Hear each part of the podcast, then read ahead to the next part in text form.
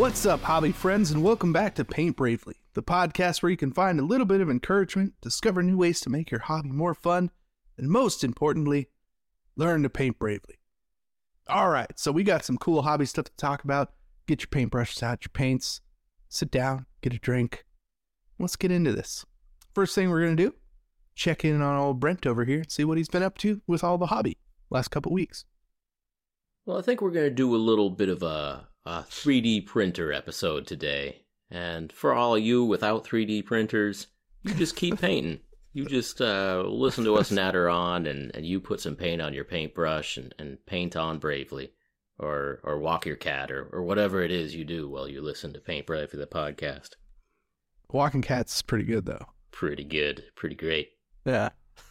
Now, here in Goobertown, it's springtime. The the sun's out, the snow is melted, the birds are chirping, the, the grass is starting to grow again, and it's not Uh, quite so um. dang cold in my basement. And so you know what that means.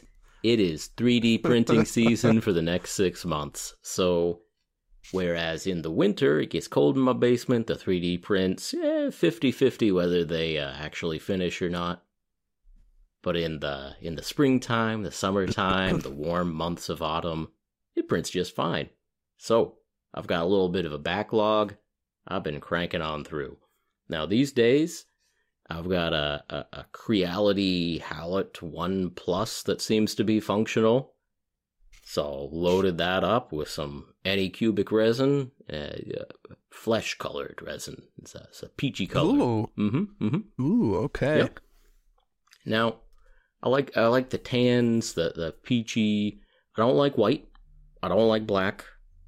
Sure. Gray gray is okay, but there's there's a coldness to it that, that tends to like shine right through the primer and, and make the paint jobs just a little bit more annoying. I like I like the warmth of of uh, that that peachy flesh resin.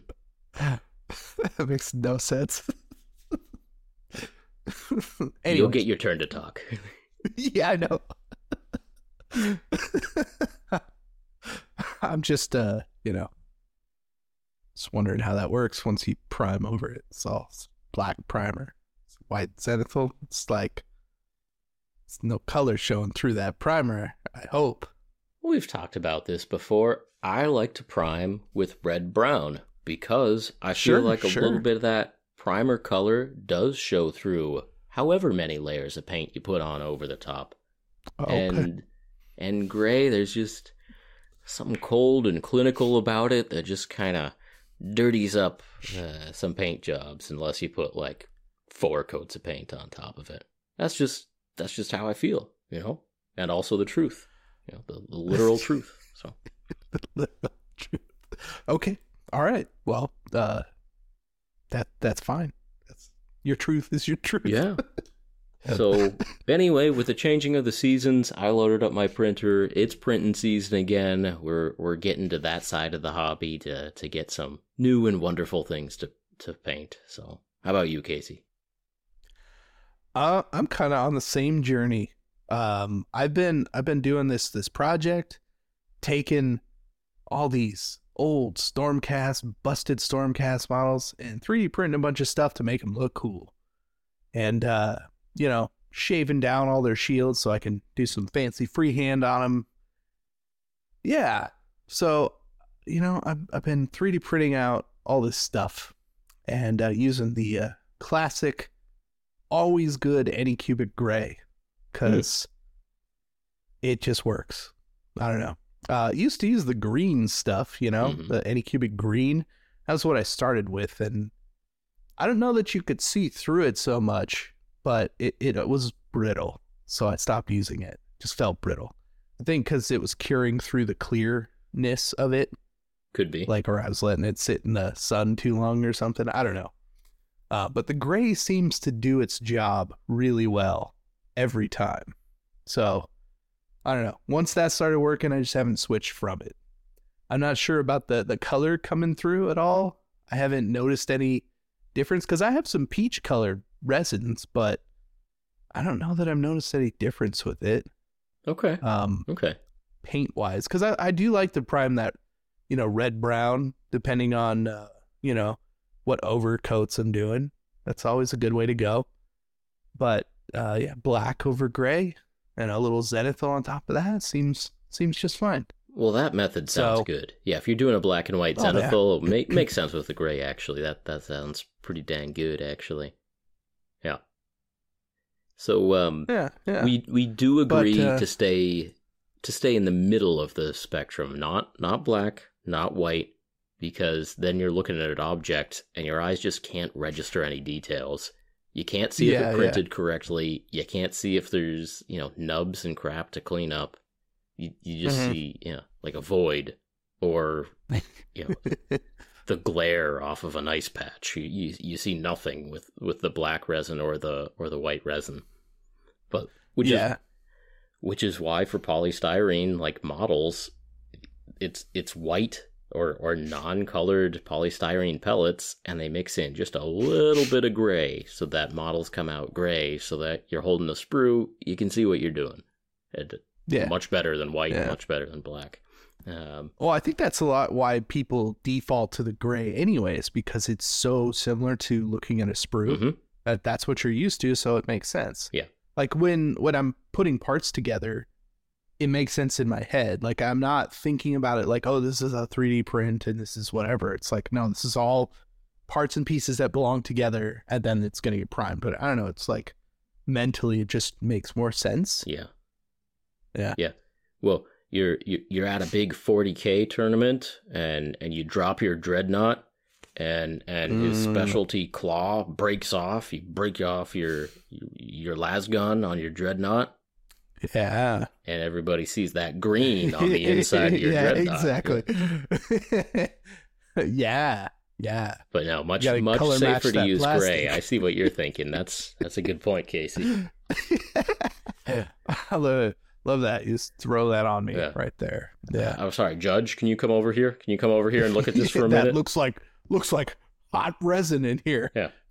Remove this guy from the uh, tournament. that's Anycubic eco uh, green resin uh-huh. Uh, circa 2020 yeah yeah, exactly. yeah, I mean, I- I have a lot of uh, orcs that have a lot of that green resin, like an obscene amount of it. Yeah. So, yeah, no, I'm I've definitely never like shied away from 3D printing anything for my my armies. Like, I certainly don't plan on playing at a Warhammer event so specifically that it would be an issue. No, no, no. Um, and and even then, like I think to a degree, I I don't necessarily agree with their ruling on that. I understand like playing with models from a company that's their tournament they're putting on, they're paying for. It's you know like going to a Magic tournament, you're not bringing you know knockoffs or something like that'd be weird, yeah. right? Um, M- my But- guess is that those rules aren't enforced too heavily. I I can't imagine they are unless it's like super egregious, right? Like you just can tell that this isn't what this is supposed to be. This doesn't make sense. Yeah. Um, but you know, like a little like little gubbins or Yeah. whatever. Like, eh, eh. In Come the in the far, far reaches of the possible situation where you're called out for a 3D printed bit in an official Warhammer 40k tournament, and the judge says that bit 3D printed, pull out your cell phone, press record, but get get the get the little video app going, just press record. oh yeah, and say, uh, "I'm sorry. Can you ask your? This is a judge at a Warhammer 40k uh, event. yeah, Can you can you repeat your question to me, sir? Um, just, just the, the the optics of disqualifying someone or or whatever for uh, and then yeah a, a, a 3D printed combi melta is, is not good. It's not good. Yeah, so right, yeah, yeah, exactly. um, Um, but especially if I could just sculpt it myself and it's like crap, but still you can tell what it is and like sure that that flies, right? That's totally fine. I mean, we're certainly not here to talk about the uh, GW 3D printing policy. yeah, which we But, know. barely understand. But yeah. Yeah, I mean, yeah, it's not like we run into it often. Still, it's a thing. So we actually did touch on a real issue though of if you do get damage to your your minis or your basing or whatever, like the Uh-huh. the color of the material does play a role in how obvious that damage is. So Yeah. so for example, the the terrain channels like uh like Black Magic Craft, when he's Mhm. using Mod Podge, he mixes black paint into his Mod Podge so that instead of putting down a layer of white texture and then painting over it, he's putting down a layer of gray texture and then painting over it. And that means that just as terrain is taking damage in just ordinary use, that Mhm. damage is showing through as gray, which most people won't even pick up on. Like it'd have to be Yeah. taking a lot of damage for any, anyone to even register it. But if you're dealing with a with a white material underneath and you you chip off a couple of rocks or or some of your sand or your flock falls off whatever that white is going to shine through. And um, in that situation hey Yeah. depends what the model is. Maybe maybe my peachy flesh resin is is the wrong call. I don't know. We'll find out. I mean, if you're uh, throwing your minis around, I guess I don't know. everything takes damage even um, Yeah, I've been I've been painting bravely and trying to dry brush a little bit more recently. And so yeah, all right. and so in the situation where I have a metal mini and um I think I think spray on like airbrush primer is a little less durable than the the organic solvent spray can primer. And so yeah, definitely. I, the act of dry brushing over airbrush primer on metal mini i'm getting a few like little little chips of of some of the high points are are wearing off and i'm seeing a, a little bit of silver under there. Yeah, and- yeah, you know they just in daily use. Yeah the paint jobs take damage even even when you're working on them like it, it happens. Oh, yeah. it happens. And Yeah. uh, in a situation where where you have the choice of what color the the foundational material of your mini is hey if it's something that kind of camouflages in with what the paint job is eventually going to look like yeah not a bad thing it, it's an edge case but not a bad thing yeah. That's true. Um, and I mean, you know, in general, like we said, like gray is just going to be easier to see when you're working on stuff to clean it up. Yep. So. Yep. Yeah, no i think uh, I, I like to default there. Yeah, and, and that's the same conversation with primers as well. Gray is pretty easy to see. Tan is pretty easy to see. Browns, flesh color, like that's that Mhm. not so bad. Not so bad. Yeah, yeah. Um, I guess because we're talking about 3D printing, um, I guess I want to, I want to, because we haven't really talked about it in a while, like in earnest, I suppose. Um, the last time we really touched on 3D printing, like we both had like first generation Anycubic photons, right? Yeah. But like HD, LCD, non mono, single rail, you know, printer, right? no, those those are. I I, mean, they're. I don't know what you want to call them. I think they're they're technically what. 2K. Like I think they're 2K? 2K. Yeah. yeah, they're 2K. Okay. So Yeah. My opinion is that that resolution on the on the size of an Anycubic photon is just fine. That's that's my take. Oh, I That's agree. my stance. Yeah. Yeah. I fully agree. Okay. Like though that thing printed out so much good stuff for me. Yeah. Um That was a key moment in like, history, the anycubic photon. really didn't fail that often. Oh yeah. Yes. No, I, I definitely agree with that. Um but you know, now we're out we're we're getting like your standard is like 8K with auto filling vats and heaters and filters and whatever. Um I saw a printer the other day that um has all sorts of like detection on it for if a print fails. You know, it'll stop printing and, and just like auto cleaning and all all this weird crap, right? hmm Um have things even gotten better? Like are they actually genuinely better for what we use them for? Or is it still as good as the photon? I don't know. Uh, so like I said, the the most advanced printer I have right now is the the Halot uh, One Plus, which I think might be 4K. I'm not even I'm not even super sure, but over over a couple of years, I did notice that like the LCD screen on the printer went from a single color uh, to like a full color mini LCD screen, like a touch screen uh, for the control when you're when you're setting up a print. And just just all kinds of little things like that like little improvements of of quality of life. I still haven't tried an auto filling i still haven't tried the heated resin bath although maybe i should like you know we get into to winter 2023 winter 2024 i might need that heated bath for uh, for for my resin vat to to keep things going um but I don't know. There, I, there definitely are all these iterations that that printers are more feature filled these days, and I think some of them are nice quality of life things. The, the resolutions keep going up, which in theory improves the quality of the prints. I mean, it's it it's uh, getting kind of on the margins there because, like I said, like the the quality of the prints coming out of that Anycubic photon from I don't even know what the date of that was. We should look that up. What 2017, like, 2018, something like yeah. that. Yeah, it it was a while ago. It was three or four years, maybe five years. Yeah, almost even. Yeah, like four years ago, something like that. Sure, sure. It's it's been a minute. Yeah. Yeah.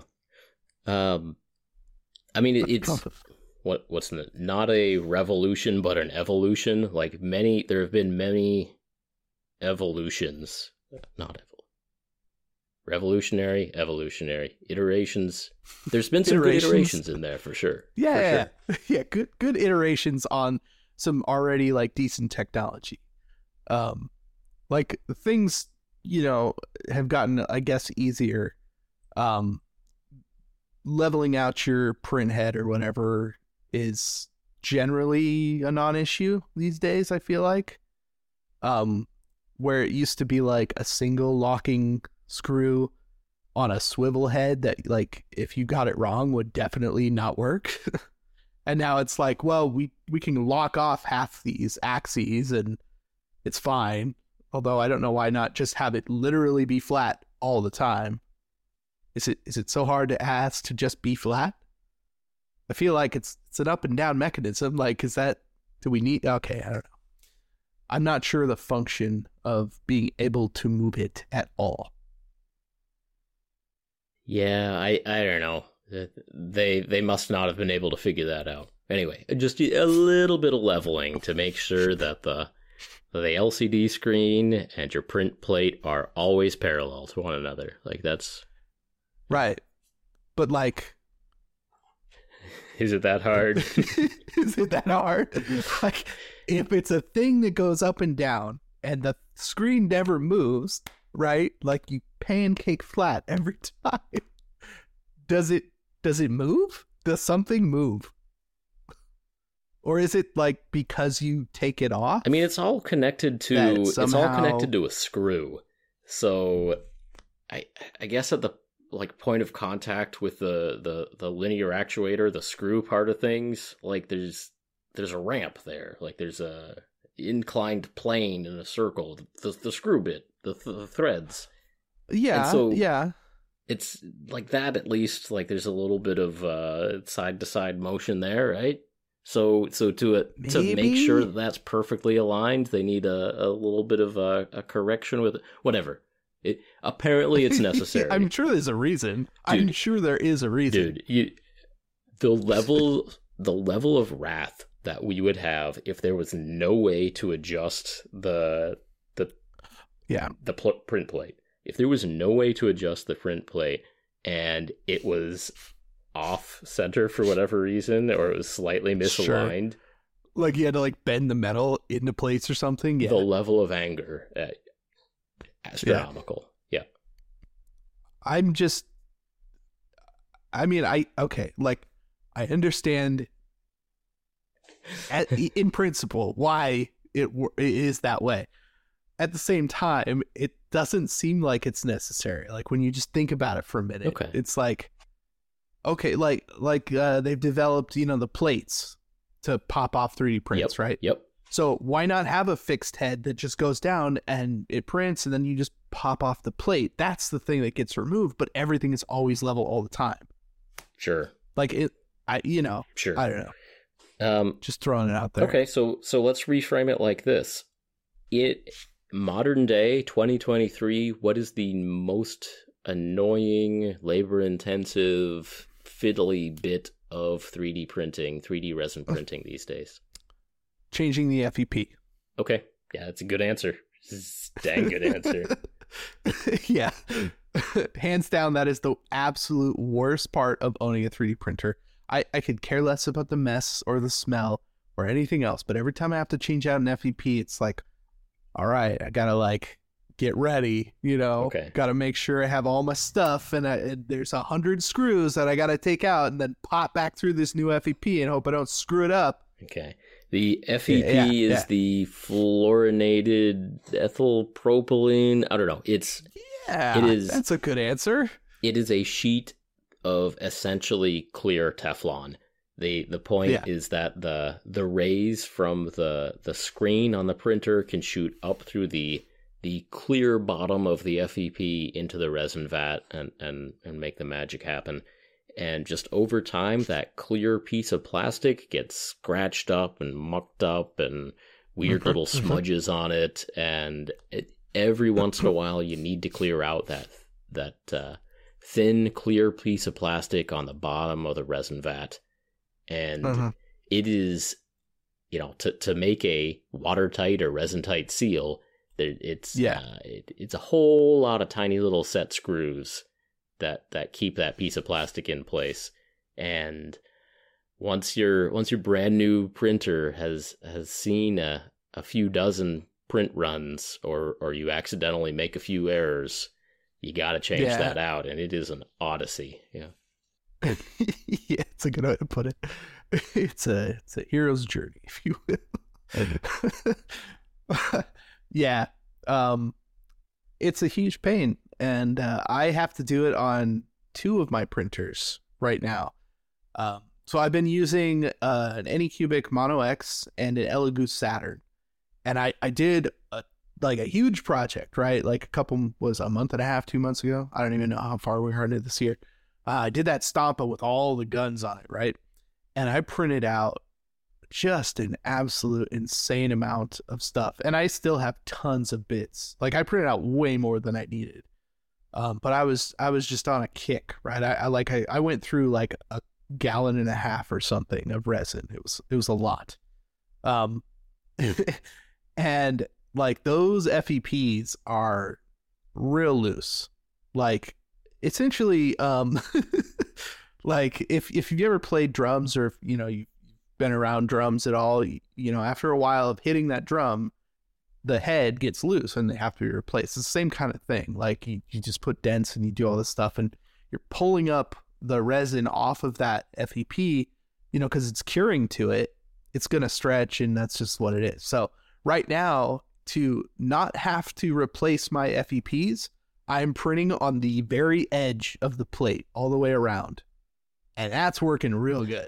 So, pro tip, hot tip, if you will, if your FEP is just jacked or you did something to it, uh, you know, as long as there's not a hole in it, it's leaking resin everywhere, just move all of your stuff in your slicer program to the outside of the plate and it should still work pretty good. like, you might get some funky offsetting like sometimes things can come out at like a you know a five degree angle. Uh-huh. so watch out for that because the center is really where you want it to be but hey it works pretty good. So um yeah that's been my life this like last uh week and a half or so.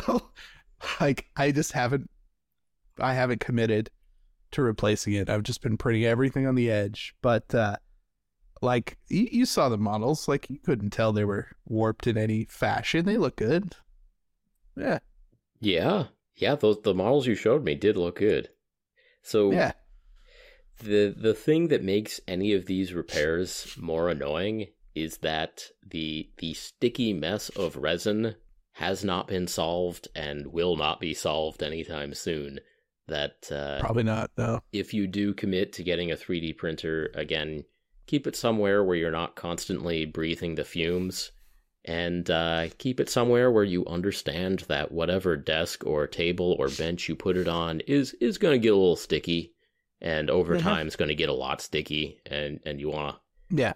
put put down some newspapers is is what I'm saying. uh, another hot tip coming at you. If you want to, you know, do a bunch of 3D printing, you're going to make a mess, right? hmm If you want to get rid of the stickiness, go get yourself a $5 UV flashlight. Mm. After you move your 3D printers, whatever, UV flashlight that table and it'll harden all that stuff up. It won't be sticky anymore. And you can either scrape it off or just wipe it down and you won't even notice. That's a good tip. I like that. I'm gonna I'm gonna try that tip out, Casey. But Definitely try that out. Yeah. but yeah, it, Because it, 'cause it, it works. when you do need to do any any maintenance or releveling the the print head or or uh, replacing the the FEP sheet, anything like that, you gotta you gotta glove up and roll up your sleeves and maybe get out your your little UV flashlight or or torch, as they would say in the UK, Great Britain, Oh, yeah. probably Oh, France. yeah. I don't know. Uh, you get out your UV torch and and just uh, yeah, hard, harden that all up to to make sure that you're not dealing with quite as much sticky resin. Um, yeah. so so for that reason, like no amount of auto leveling, auto filling, bath warming is going to make that big of a difference. Like there's Right. there's definitely a ceiling on how convenient things can get until there's some some some, some giant leap in automation of of all. of Yeah. this.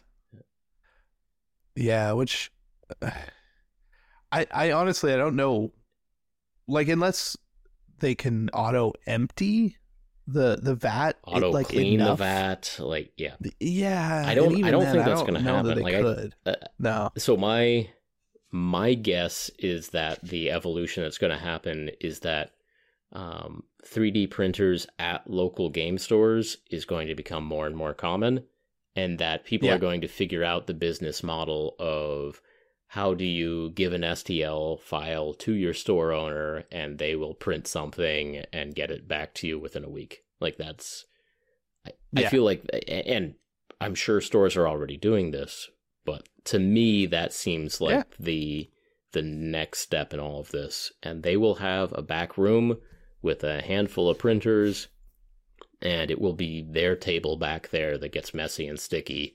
And it will be their Okay. employees who glove up to fix the dang things. Um, because there's I mean, yeah. yeah, there's there's a hard cap on on the number of people willing to dedicate a bench in their house in you know precious space that's uh, not constantly having the air breathed. It's uh, Yeah. Yeah. Well, for a while there, I had a real good setup. Uh, you saw it when everything was in my my shower. yes, You I know? did see it. Three printers up in the shower. It's a its own closed room with a fan and everything, and just set it and not think about it at all. That was that was a good spot for 3D printers.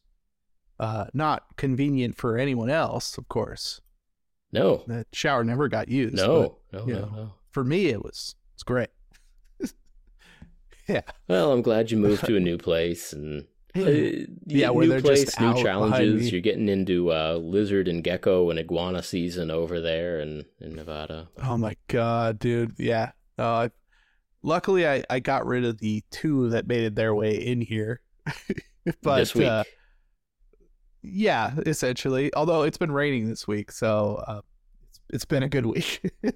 Wish Casey luck, Um, everyone. He's he's oh gonna be dealing with lizards in the in the coming. oh no, the other day, the other day I was sitting down on the floor. Right, uh, I was building this new table I got, which I plan on talking about at some point during this thing. But um, I don't know if you've ever seen them, but in Nevada we have these stink bugs that are a good, I don't know, like inch and a half, two inches long, huge, like like almost like dung beetle looking bugs.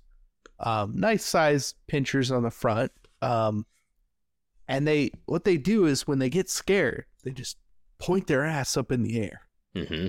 and all of a sudden you can smell it. Like it's really pungent, it's nasty, Mm-hmm. and they're everywhere. Mm-hmm. And like I hadn't seen one in, the, in my neighborhood where I am now because it's kind of you know suburban now- neighborhood, if you will. Like I used to see them out in the, the desert all the time, but now apparently they're they're just coming into my office. So I'm sitting Mhm. and this one just like crawls over my leg, and I'm just like, I, it freaked me out, of course. Um, and then it freaked out, and then it smelled in here, and then I had to grab a thing and toss it outside. It was terrible, terrible. Yeah, so I'm looking into getting some uh, sealant for the garage door, like a an all weather like you know seal that that flops around all sides, including the bottom and everything. And the yeah, that's so that's happening. Um, and I also I, I installed an AC in here, so it's it's not going to be like extraordinarily hot during the summer like it was last summer. It's going to be nice and cool in here. Like it's it's rated for this room and everything, and, and it cools it down nicely. Of course, I had to bust out the heater again because it's been like 40 degrees this week. But uh, that's that's kind of how Nevada is in general up here, in the northern part. You never know. So, yeah, yeah, that's what I've been dealing with: lizards and stink bugs, and that's it so far. I haven't seen anything else. I wish you the best of luck, and you let me know when you get all that sorted, and I'll come visit you. You know, like, I mean, so far so good. The couch I have in here is real nice. yeah, I've seen the pictures of iguanas sitting on that couch, and uh, Yeah, yeah. They're, in the event that I come visit you, I'm pretty sure that's where I'm sleeping. So we, we fair. Yeah.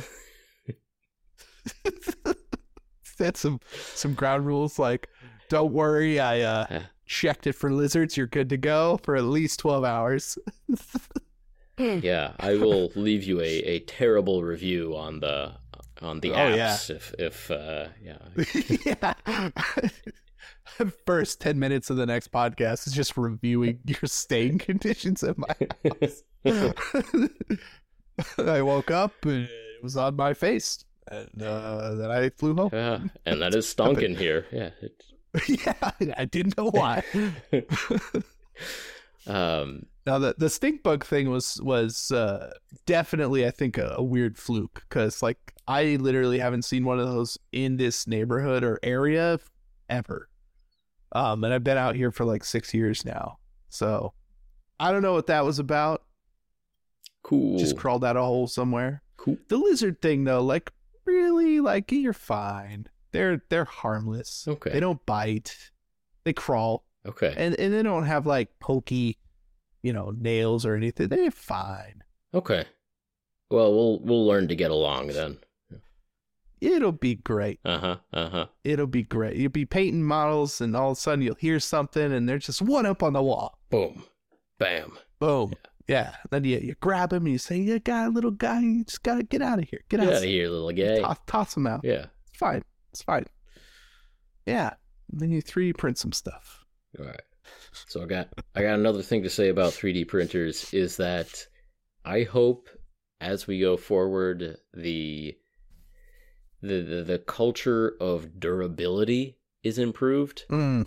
So Mhm, as mhm. far as I know, all of these 3D printers are still manufactured in like the same two factories in China.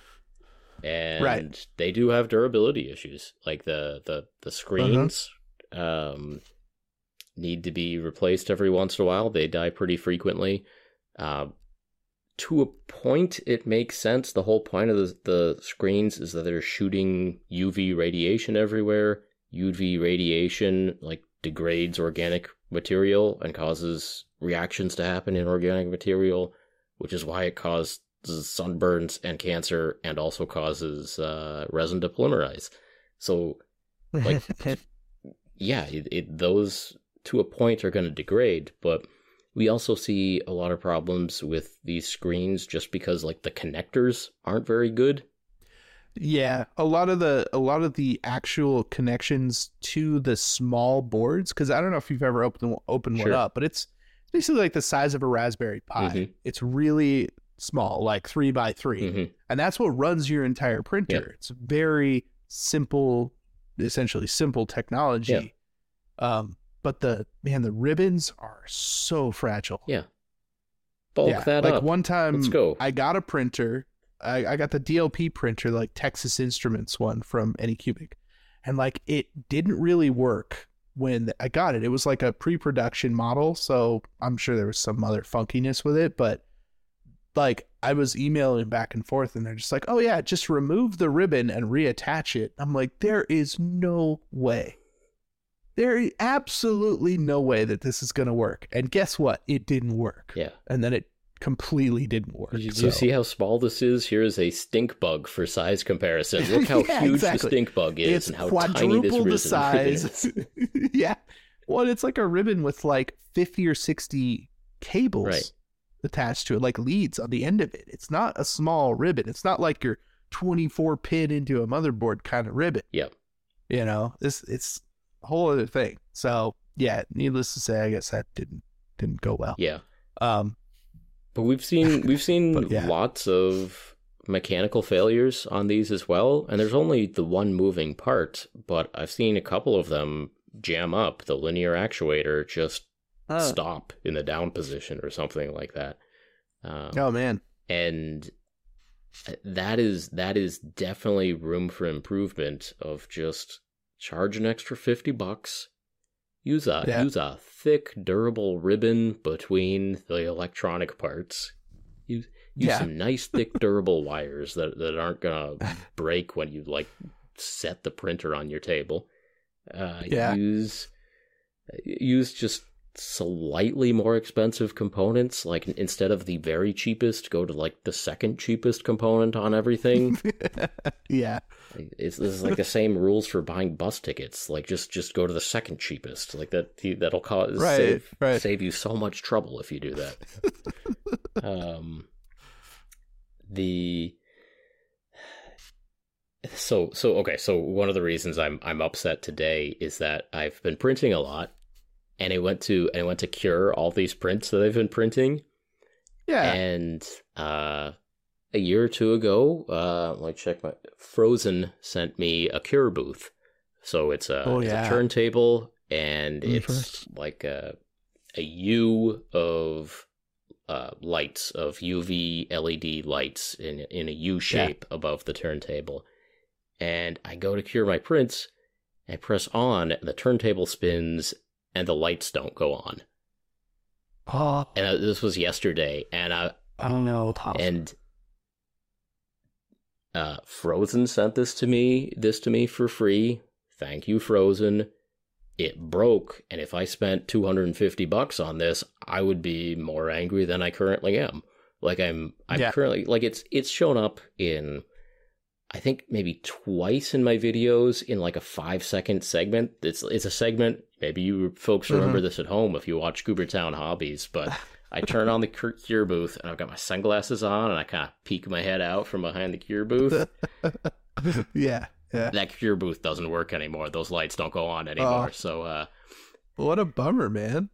That's gotta be. See, that's that's some like stupid ribbon thing that like he moved it half an inch and and that just like one pin fell out. So now I'm not screwed. I'm not abusing this instrument. I put it on my table and then I put it under the table. And then sometimes I put it on the table again. Like I'm not doing anything crazy here. Yeah. And Yeah. it's a light. It's a light. Like Oh the, yeah. The turntable, I can imagine like one of the gears lost the grease and it, you know jammed up, something overheated. I don't Sure, know. sure. Like, again, like cheap components, but if your light doesn't turn on, oh man, like that's it. Yeah, I didn't. I didn't pay two hundred and fifty bucks for that cure booth, but like I did, I did say, you know, basically implicitly say like, "Hey, this thing does the job," and here I am smiling with my sunglasses behind my cure booth, and uh, Yeah. Uh, Well, when it works, it does the Yeah. job. so I think that's been a common experience, or at least for me, is like these these Uh-huh. printers, these cure booths, um, from all these Chinese companies. Like they start and they work perfectly right out of the box. That's been my experience. Is that the they generally do work. You said that you had an Anycubic that I I just had the one. but Yeah. but that that was a it was an interesting case because like they legitimately were like, no, this is this is a pre-production model that we've had in our office that we were testing with, Mhm. and we are sending it to you now. Um, I don't know how legitimate that is, but that's what they told me. Mhm. Um, and it technically worked for a couple of prints, but the prints didn't come out. Um, and then, you know, I was going back and forth with them, and then it just stopped working altogether. So something was clearly wrong with it from when they sent it to me. Who knows? Yeah. Yeah. I mean, that's being shipped, you know, from China on a boat, Yeah, yeah. presumably. And yeah. Who knows? But all my other printers have out of the box been perfect. Mhm. Yeah. Yeah, and and again, to a degree, like there's a moving part. There's uh, LCD screen that is shooting UV light, which is gonna cause problems eventually. But I don't know. There's there still seems to be like quality control issues, and I wish that there was a little more emphasis on durability.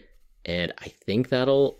I think eventually, once they run out of like other gimmicks to add to the printers, that w- maybe start to be a selling factor and and also just you know Yeah. the the longer it's been since 3D printers have been on the market and the higher percentage of the total printers sold start to malfunction like I I think Yeah. that'll start to to change hopefully um and you know I I I'll start to call for it but you know, I I feel Mhm. bad as as a YouTuber in in that like you know most of my videos where I have a 3D printer in them is because the 3D printer worked and I have a mini to paint now.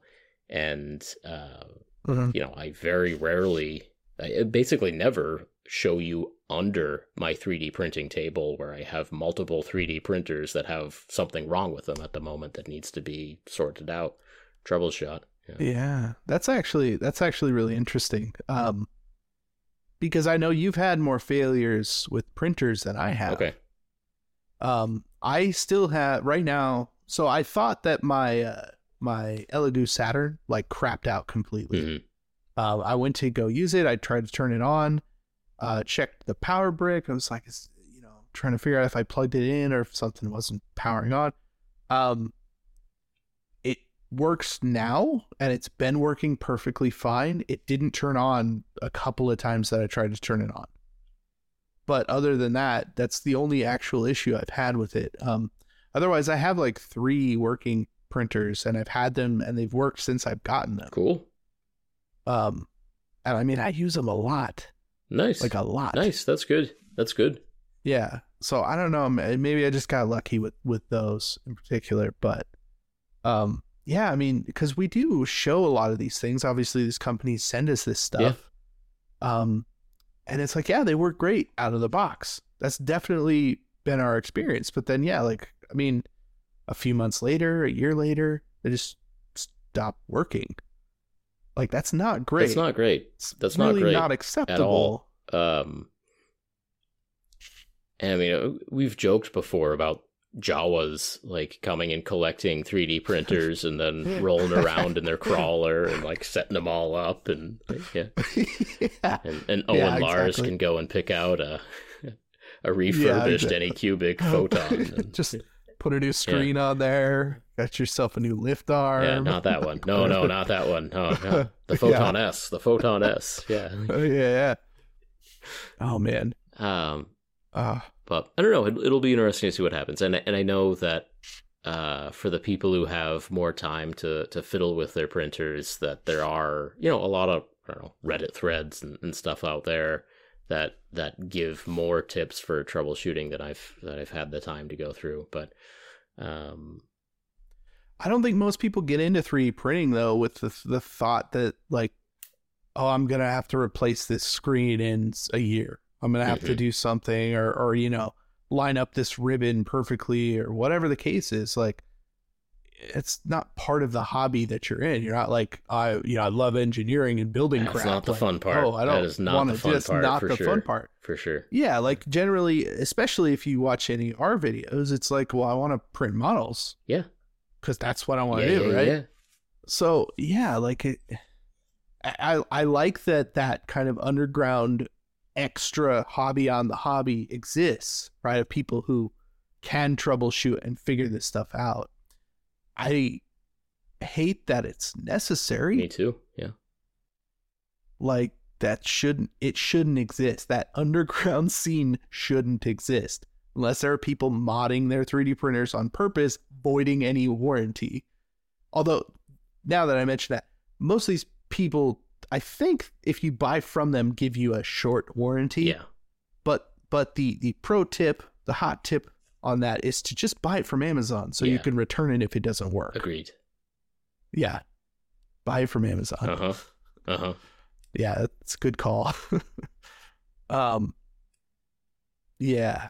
I don't know. It it sucks because I feel like when we make videos about 3D printers, it's kind of like, yeah, it works right now. That's great. Exactly. Exactly. And that's I mean any product category that you're meant to have over several years. Like a lot of times any any review is going to be like yeah, the the first month or couple of months and uh, kudos to to the people who do make a review like here's my experience of the first 6 months, the first year of of Yeah, using something. yeah. Those are rare, but like I I really respect the people who who will do Mhm. that. Um and I, I think it is necessary. But even then, you know, if a 3D printer, something serious goes wrong with it after 18 months, still not great. Still not great. Yeah, I mean, considering the cost too. Um, Yeah. Although, I mean, uh, some of this stuff that used to cost, like I remember the Mono X came out and it was like eight hundred dollars or nine hundred dollars or something. Right. Man, you can get those. You can literally get uh, uh, an Anycubic Mono X 4K mono printer that is like an exceptionally quality 3D printer in, in that space um, for like $149 these days. Yeah. Like it's not a huge investment considering like a new box of, you know, GW is like 250, right? So it, it feels like, okay, this is probably going to last a couple years, right? Like I feel better about that, but like at $900, like that shit better last for like a decade. Yeah. Agreed. Agreed. Yeah. My uh, I've got a laser printer over here, an HP 1020. Bought it 17 years ago. Still going. yeah, still going. That's right. Hewlett Packard knows what's going on. That's right. That's what we need to have happen is to have uh, HP start to make some 3D printers. Like, yeah, Yeah, yeah, not not all these brands that we only know them because they make 3D printers. We need yeah. we need, we need Honda to make a, a 3D printer, Toyota to make a 3D Ooh. printer, Mitsubishi. Yeah. Mitsubishi might Yeah. because that makes sense. Uh, Yamaha could. Sure. It perfect. Uh, Perfect. Yeah. Like, yeah, yeah, I could see that. Yeah. Uh, that that would be interesting. Yeah, you start getting some. I mean, I guess I guess it depends on how big the uh, the hobby, so to speak, gets. Um, I mean, if prices keep going down, then maybe maybe we'll end up getting there if these companies find some sort of value. Because like clearly, you know, like Honda, Yamaha, Mitsubishi, whatever, they're all closer to to that side of the world. It's probably easier to to manufacture something from scratch over there start something. I would imagine. Who knows? I don't know. Yeah, I don't know, but But um, anyway, still, I ordered myself some uh, LED black lights uh, so that I can jury rig my Phrozen Luna cure booth. Uh, and I'll just drill a hole in the side so that I can snake in my LED wire and just. Uh, you know, sad as I've seen that before. I've legitimately seen somebody do that Yeah. before in a video. So It's not. It's not. that's that's what I'm gonna be doing because the the very nice housing for the LEDs that came with it don't turn on anymore for no good reason. Right. So I'm just gonna have two wires. It's got a it's got a booth which is good for the UV rays to protect my eyes and and little Gordon and little Snuffles so they're not looking at UV radiation. And Uh-huh. also it's got a turntable in there, but I'm gonna need that second wire for uh my Amazon.com black light that I've got to rig up in there. So. Before I ever got a Cure Station, I I bought one of those like Amazon blacklight with the like Erector Set trusses, you know? Wonderful. Yeah, and dude, that thing never had a problem Oh it. yeah. Came with a no, little, I mean, the- little turntable that was uh it was uh solar powered. this is not it would spin when complicated I turned the light on. technology. It should be reliable. Yeah, otherwise I just set them on a windowsill and that also worked Yeah. hundred percent fine. I did that. I did that Um, today. Actually, I took a baking Oh, tray right. and I coated it with a little bit of aluminum foil to make it extra shiny. Took it out in the Ooh, yeah, sunshine. get that and- reflection. Mhm. Mhm. So let's let's talk about what we're printing here now in 3D printing season. What do you get? Yeah. Well, I, di- I did mention earlier I was printing I was printing some uh, Stormcast bits. Um, so I'm taking a bunch of these old Stormcasts that like because the old like original Stormcast models from the first AOS starter box like they're they're pretty jank these days. Like and a lot of that line that came out like built off of those originals. And like they're squat and funky and like misproportioned like it doesn't work for me and and the new ones that came out in dominion were like a huge breath of fresh air right really cool models uh that made way more sense to me and i, I actually like painting those a lot more um so i thought okay well you know how do how do i fix this problem because i just happen to have a lot of stormcast models i i probably have like four armies worth like, you know, 8,000 points of Stormcast sitting around. I have a lot. And so I got to do something with them. Yeah. I, I sold 2,000 points of Stormcast a couple years ago. Even. Mm-hmm. Mm-hmm. Still have, still have an excess. It's ridiculous. So I thought, okay, there's some really cool, like, uh, grim dark, you know, like Mordheim looking, uh, models that are using some Stormcast stuff because their armor is pretty beefy, right? So you can kind of use some of that, and it looks cool. So I thought, all right, I'll I'll do that. I'll snip away and replace some heads with some, you know, old knight, you know, old school like realistic knight helmets, um, some cooler weapons, just general stuff like that. So that's mostly what I've been printing out, um, just to to kit bash those to make them look better. And I mean, I I did some of the old ones and I did some of the new ones just to kind of compare. And like it works pretty good. Like they actually look more proper together. You take some of the extra crap off of them. Um and they look good. So that's mostly what I've been printing out. Um I am going to be printing out oh man, like a full terrain set for uh for side tiles can't remember if I mentioned this last time or not. They're like Lego bricks that put together to make terrain. Um, they're for 15 millimeter, uh, wargaming that kind of thing. So I have a lot of that stuff that I'm planning on printing out, and luckily, uh, I just was in contact with AnyCubic the other day, and they are sending me uh some ridiculous like 12k auto leveling resin printer that I've never seen or heard of that I don't I don't know if it's going to make a difference. They really were like, "Hey, we we want you to try this out and print something really small that has a lot of detail." I'm like, 15 millimeter models, here we go. So I'm printing out like a massive amount of terrain and 15 millimeter models specifically because I want teeny tiny conquest first blood Ooh. that's the goal Ooh. that's the game i picked yeah so thank you for your awesome suggestions i got a good a couple of really good suggestions um gaslands in 15 millimeters great suggestion i think that would actually be really fun Yes. um another one was star wars legion like little little AT-ATs in 15 mil Ooh. Ooh. Yeah. That sounds cool. So those were a close second. I ended up going with Conquest First Blood. Um, simply because I don't know, it just it looked awesome. And I've been watching like battle reports of it and it looks super fun.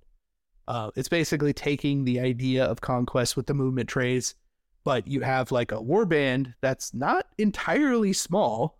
Like it, it's got like 15, 20 models in it Mm-hmm. At least. built around a leader with a bunch of abilities and everybody else has got something going on with a really solid list builder on their website that works. hmm Uh, yeah, and all the rules are free, so that's kind of why I'm aiming towards that. A lot of because the rules are free, but for all those other reasons too. um, so that's that's the plan. So tons of printing. Um, I'm still waiting on that printer. It's supposed to be here any day, and I'm like trying to hold off to really get going on it because like I, I don't want to replace the FEPs to do the terrain parts because they're supposed to be perfectly square, right? They need to sit flat. So I don't want to screw that up by printing out bad FEPs. Agreed. But uh, that's the majority of my 3D printing that I've been doing and I'm about to do. All right. And we'll see how it goes. I'm definitely going to report. Obviously, I'm making a video about it. The 12K printer. I is is 12Ks too many Ks? It it feels like too many Ks. That's a video title right there. Not a good one, but it's 12K too many Ks. Yeah. it turns out 2K was great. yeah, seemed fine. we got 10 too many Ks. But not if you want teeny, teeny, Yeah. tiny models.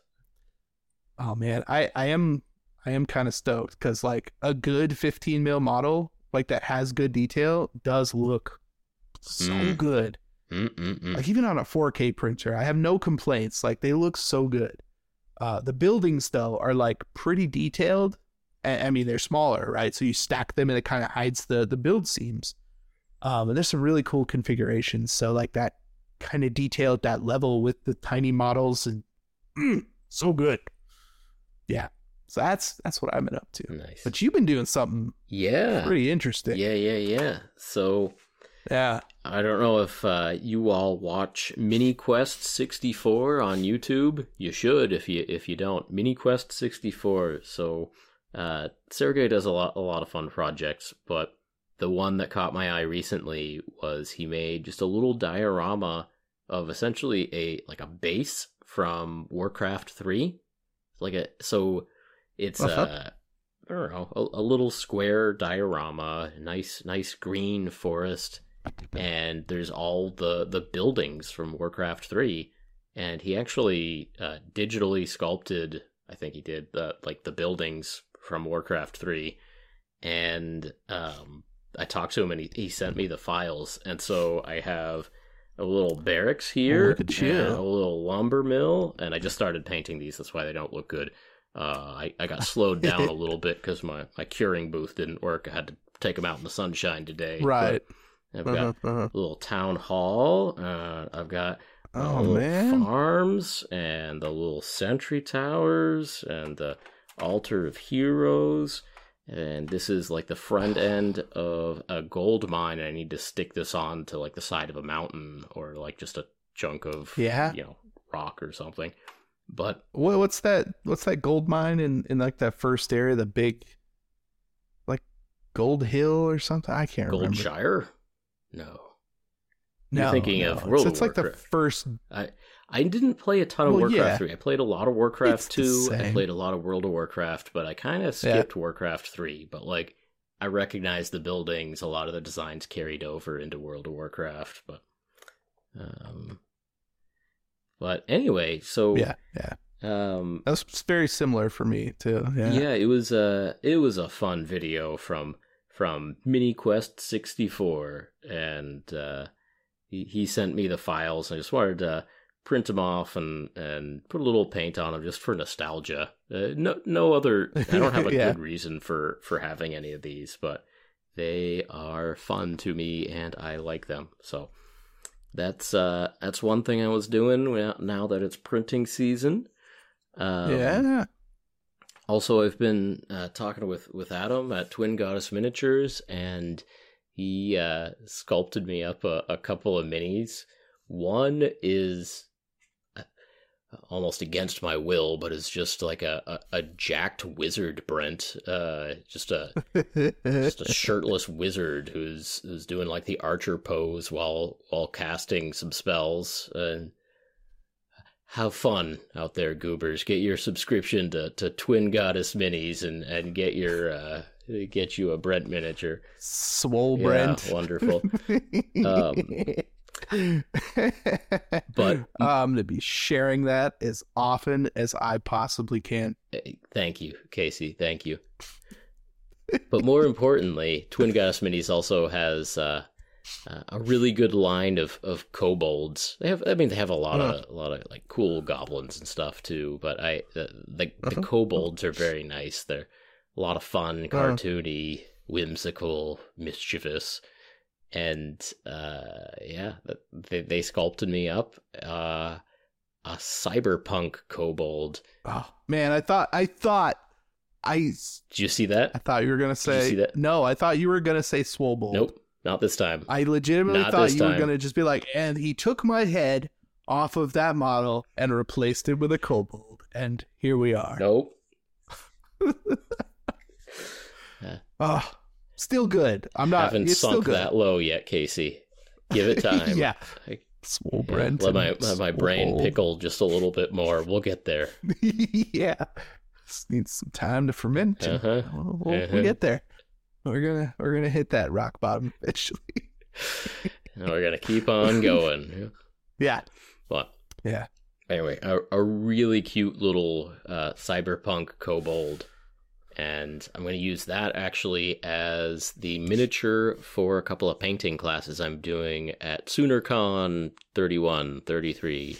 There's a there's a convention in Oklahoma City that I'm going to at the Uh-huh. beginning of July, and I'm teaching a couple of uh, short little like beginner painting classes and I needed a model for that. And I think this is going to be fun. A cyberpunk kobold gives people a chance to, you know, paint the the skin or scale colors, what whatever they want to be. And he's got some uh, t-shirt and a leather jacket and everything, and use whatever fun cyberpunk colors you want to on there. Go nuts.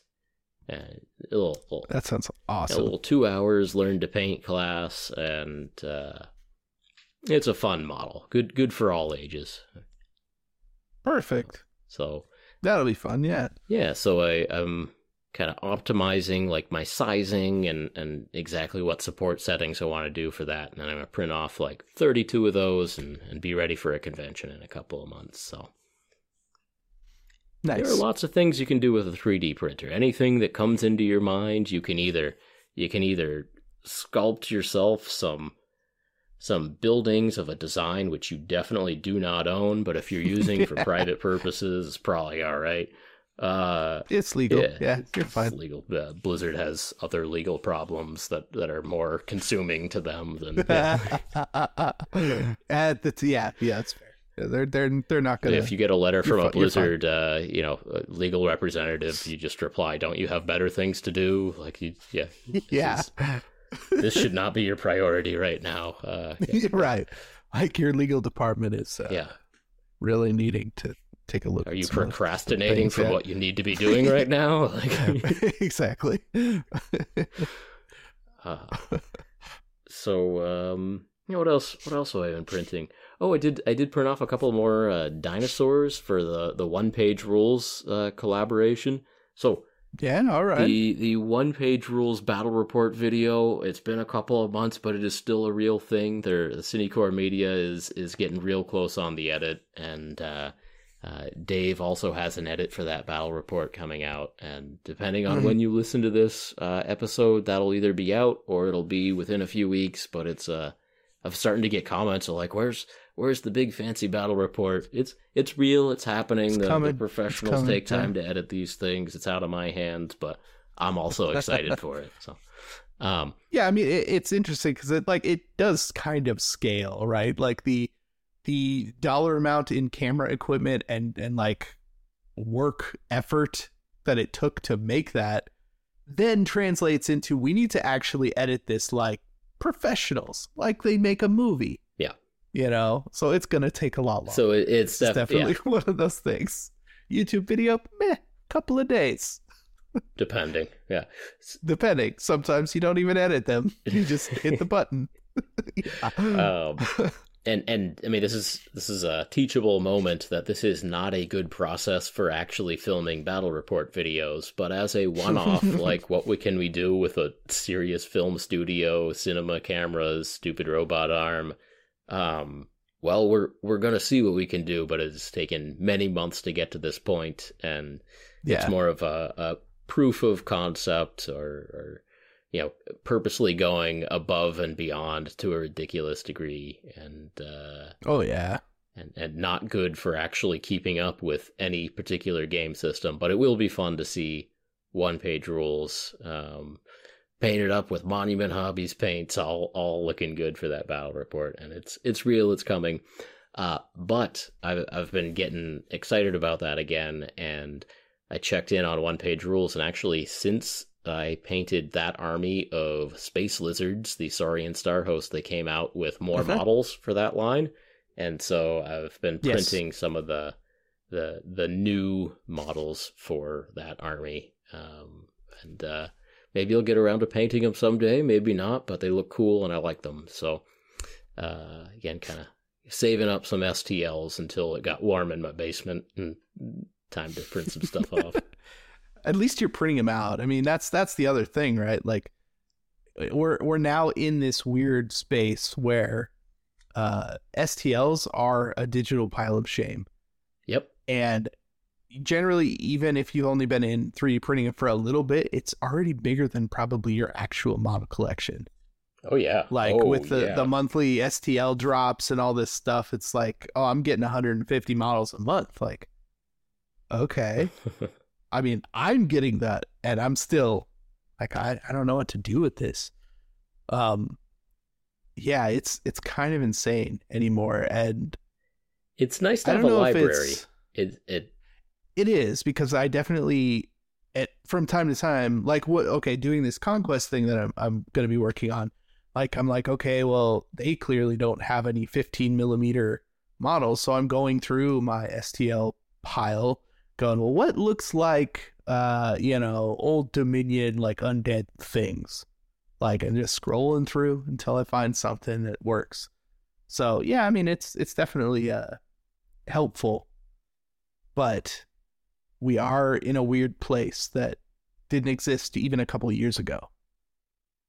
so at Adepticon, I heard a new word for pile of shame, which I, I really like. So Okay. I've I've referred to it as, as like a library of going out going and picking out, you know, something that you really want to work on. You you don't have anything on your painting desk, you go to the library and you check it out and you, you get something good that fits the moment. But I heard the Oh, man. comparison to a wine cellar at Adepticon. And I really like Ah. that. It's like, yeah, you got you got a collection down there that. you Yeah. you know the the whole point is to kind of hoard them and build your collection and to have some interesting stuff there but when the time comes you will you'll know the time you'll you'll go to your your storage area you'll you'll pick the the wine or the miniature that fits the moment and you will consume it and you'll have a good time with it um, but yeah Yeah. Yeah. I mean that that definitely fits the idea of collecting and not painting them. I mean, yeah, cuz like people who collect wines and stuff like spending hundreds of dollars on a bottle. Yeah. Yeah. Could be a connoisseur. Of course there, there's some people that that will not uh, will not touch their wine cellar. But like we're talking about the people who who do both acquire and occasionally consume from their wine cellar. But yeah, yeah, yeah. Yeah, no, yeah. I I get it. Yeah. And uh I definitely want to be the kind of uh drinker that consumes the things that I buy. Cuz I I I mean, yeah, okay, people collect like clearly. but so specific for drinking. That doesn't ha- doesn't have to be shameful. You can get some some nice racks for it, organize it, Yeah, know it's there for for when the moment is right. I do like it. Yeah, it's very good. Yeah. And and you can do the same thing digitally, but organizing your files can be a little more tricky. But actually, MyMiniFactory does a pretty good job. So I I wish honestly that that every company used that. yeah, because that has helped just immensely. I don't have to dump everything onto a hard drive and you know wait for it to fill up or something. and then to corrupt, Right. yeah. Yeah, just just let me not download it. You guys can store it on a bunch of servers hopefully they'll stay there for Yeah. a decent amount of Do time. not go out of business, my manufacturing. uh, Let me give us give us like a little bit of warning if you're going to Eventually, go out I'll of get business. around to because we'll either try to like make But you not now, go out of it's fine. business or we'll download all our files and good good luck to you in the future but yeah. but anyway we it happened. It happened casey. I can't believe we actually had a crash. oh no we're back. We're back. I see you now casey. Oh, okay. Well, look at We had that. a little that's, technical that's an glitch hour there. and 19 if, in if with anyone first. is if anyone's still hanging out uh, we had a little technical glitch but we're back with you. Um, what else did we need to say today casey I don't know. Oh, I I did want to mention. I, I'll mention it next time. I got some new tables in my hobby space. all right Um, they're like the motorized lift tables. I'll definitely talk about it next time after I've used them a little bit more. But man, it's been pretty helpful so far. Like just for painting and adjusting and lights and cameras, mostly for cameras, but in general, having a table that I can like lift to stand and actually put a game on and not have to bend all the way over. Like I'm getting old. That's just how it is. I don't need to be bending over a table. Like just lift it up for me. Hmm. So yeah, yeah. No, no, next time I'll I'll talk about that. But you got anything else? Been doing anything fun? Mm, man, I've I've been playing that Saga game. I've I've got some are getting into that. I found some local people who want to play Blood and Plunder. really? Yeah, yeah. So down to down to All Biddeford, right. there's a there's a not a store. There's like a club. It's a, it's a game cafe. A game cafe opened up down in Biddeford, which is uh, uh like a mill Oh, town yeah. in southern Maine. Oh yeah. and just in one of these old mill buildings next to the river there's a a cafe basically and the owner went to facebook marketplace they bought a ton of nice old kitchen tables and and like right. kitchen chairs. So it's like nice dining room tables in in this cafe area. They've got a bar. Guy stands behind the bar and sells like bottled beer and and coffee and stuff. Yeah. and they've got a game library and it's actually been a communal gathering place for a lot of nerd games. So people are playing d&d there. People are playing um, i mean that's where we've been getting together to play saga.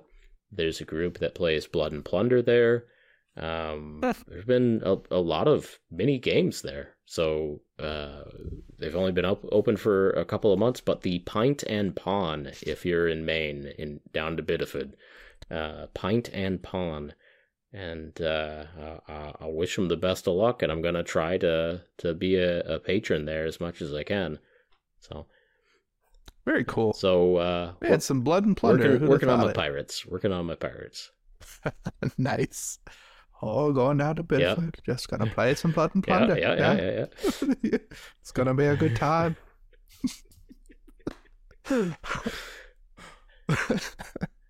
There's there's a few. Maine towns where it just feels appropriate to use the Maine accent, and down to Biddeford is is one of those. Yes, yeah. you say it that Yeah. way. It's like Yeah. it just clicks so good. Yeah, yeah, Oh yeah.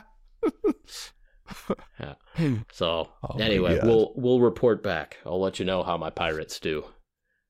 Very good. And then uh and then we'll we'll talk about some some tables next time. Boom. But uh, wrapping up 3D printing though, um, I think it's been a huge help to the hobby, and I'm glad it exists. Mhm. And I think things are getting a little bit better. Mhm. If you know, d- d- just prices coming down in general, like really help that, especially with things that break and the kind of cheap quality of some of the stuff. Um, that being said, like I do find that the newer printers, like they're made of some pretty solid metal. Um, like some of the more expensive ones that I have seem to be holding up nicely. So who knows? Maybe hopefully that's a trend that continues and they don't cheap out. I mean, as the the market kind of closes in on like I guess stability and not just like progression every six months, like we'll probably end up getting nicer versions of the things that just exist and work. So I hope so. I don't know. I'm pretty hopeful, and I think it's definitely worth getting into if you can find like a sweet deal on Amazon, so you Right. can return it if it breaks. Right. Yep, that that the industry is cranking along. I'm glad it exists. Um, there are a ton of STL designers out there that just month after month are putting out awesome designs and uh, growing the the digital library that we all could access if we want to. So um, even if you know, even if you don't own a particular STL, it's easy to go on, for example, MyMiniFactory and find from the library that is continuously expanding something that actually does kind of fit the mood and meet your needs. So, uh-huh. all, all, in all, I'm still liking 3D printing. Absolutely. Sweet. Yep. Yep. Well, uh, yeah, let us know your thoughts down in the comments. And uh, till next time, thank you again for joining us on another episode of Paint Bravely. If you enjoyed this podcast, please help us out by leaving us a review on iTunes subscribing to the YouTube channel, and sharing this message with your hobby friends. As always, we appreciate each and every one of you for listening, and we will talk to you next time. Talk to you next time.